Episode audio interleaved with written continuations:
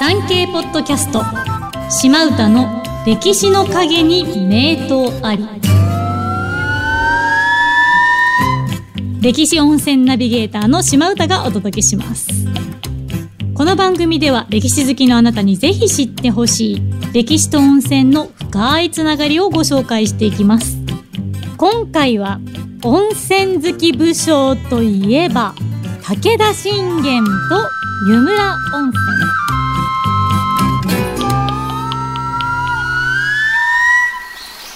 本日の聞き手はこちらの方です奈良由美です。よろしくお願いしまよす。ろしくお願いしお願まいしすます。奈良さんはい。武田信玄はい。もちろんご存知ですよねはい。存じております。どんなイメージですかうーんと、ちょっとアニメのキャラクターのイメージではあるんですけども、はいはい兜に、はいこう、わしゃわしゃっと獣のあの、はいはい毛が乗っていて、はい風になびいてるような、ああいいですね、はい、イメージですね。やっぱりね謙信との川中島の、うんあのイメージがねはい戦ってるイメージが強いですけど、この戦国武将の中でも温泉好きといえば武田信玄ぐらい、はい。結構これいじられキャラじゃないんですけど信玄って温泉好き好きだよねみたいな、うん結構、それがあの歴史好きの中では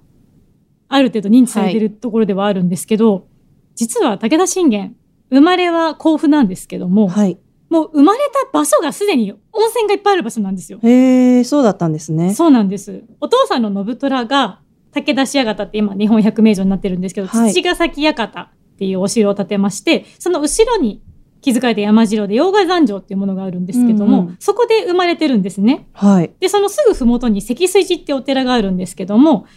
そこの境内に武田信玄の産湯だったよっていうされる井戸があるんですよ。はい。で、ここの井戸を使ってるんですけど、このまず、溶害山の周りっていうのは積水寺温泉っていう、いいお湯が湧いてる場所だったんですね。へえ、そうだったんですね。い。はい。ただ、残念ながら、この積水寺温泉、そしてこの溶害山のふもとにあった溶害っていう積水寺温泉の、この2つの旅館があったんですけども、両方2017年に廃業してしまって、えー、ああ、残念。そうなんです。あの、私行ったんですけど、溶害の方に。あ、いつ行かれたんですか2016年ですかねあ廃業のじゃ1あギリギリ年前にはい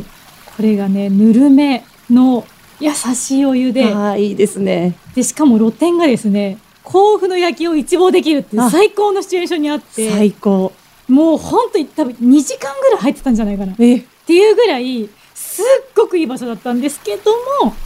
残念ながらもう今は入れないのであ復活を待ちましょうという感じなんですがあ、そうですね。はい。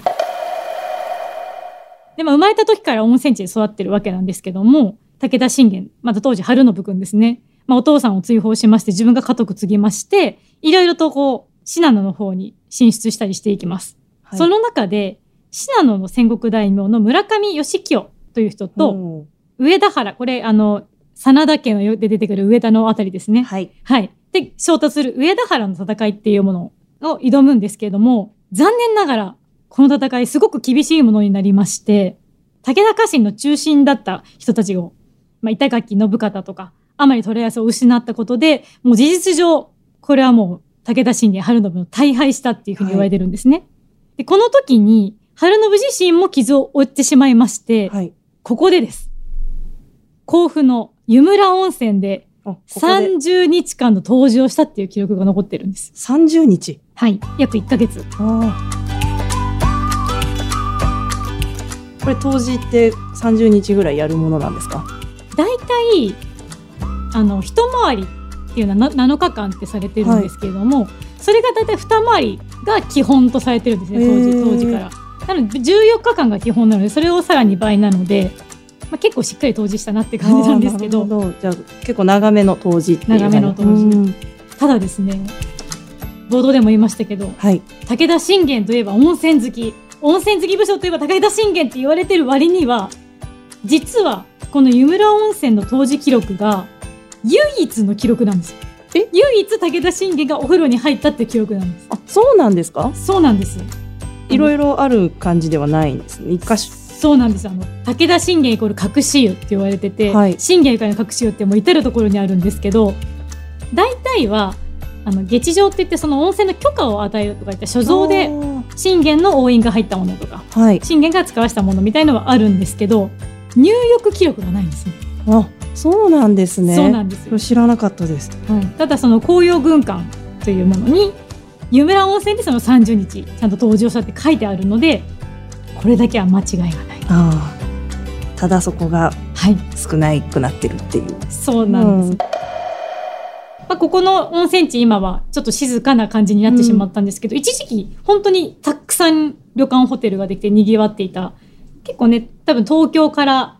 いわゆるバブル期とかにはちょっと旅行とかあ会社の集いとかで使ってたような温泉地だったんですけどあ。も、はい。はい。で、今その湯村温泉がある場所っていうのが、実はそのお父さん、信虎さんが湯村山城っていうお城を作ってた場所だったんですね。はい。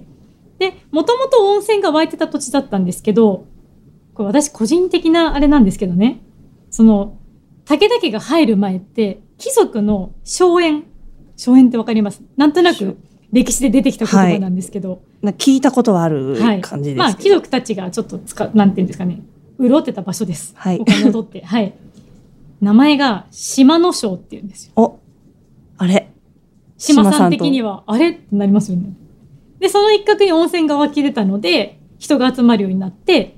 まあ、島野省に湧いてるお湯なんで、島の湯っはい。ていうふうに呼ばれ始めたと。えー、もう島さんの漢字のそう名前はないですかね。あ、でも、あの、本名の方の島の湯は、 あ島田の方の島ではないんですけど、伊勢島の方の島なんですけど、あとはシンプルなね、アイランドの島の湯っていうふうにもん残ってるんですけど、それだったら私の本名と一緒なんですけど、まはあい。それはいいんですけど、 はい。まあちょっとね、この湯村温泉、そっか、島の湯かってなったら、私的にはすごく愛着がそうですね。湧くなって。はい。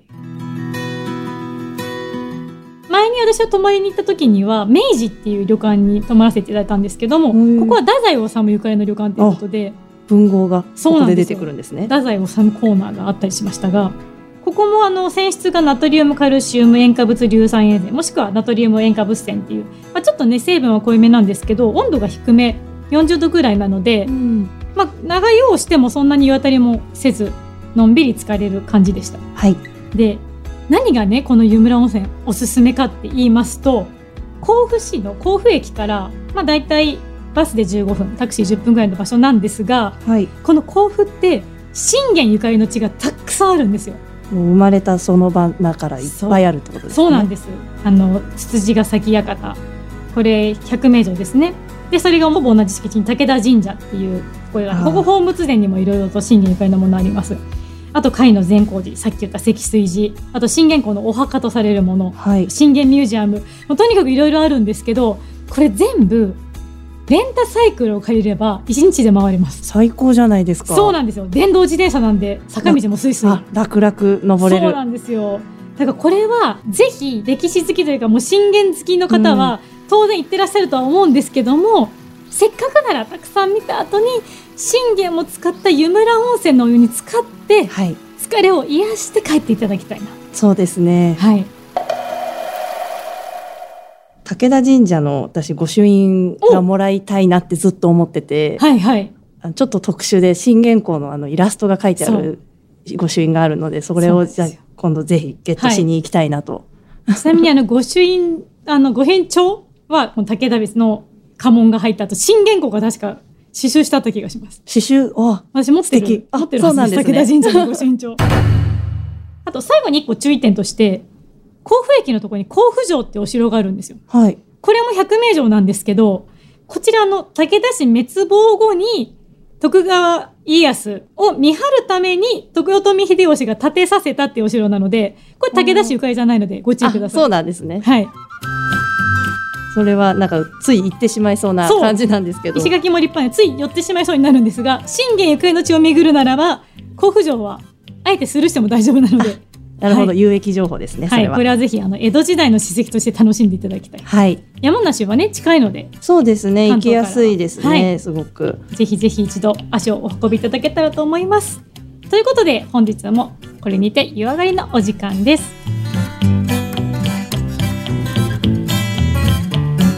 この番組を気に入っていただけましたらフォローや番組登録そして高評価などいただけたらとても嬉しいです。ということで本日もお聞きいただきありがとうございました。ありがとうございました。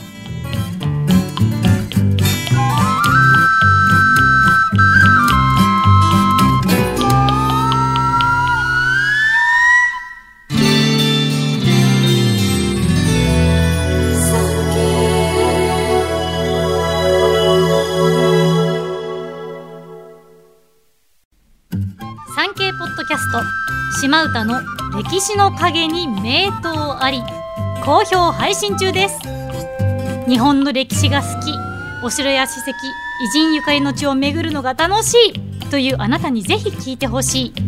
歴史の舞台に登場する温泉についてお話しします詳しくは産経ポッドキャストで検索してください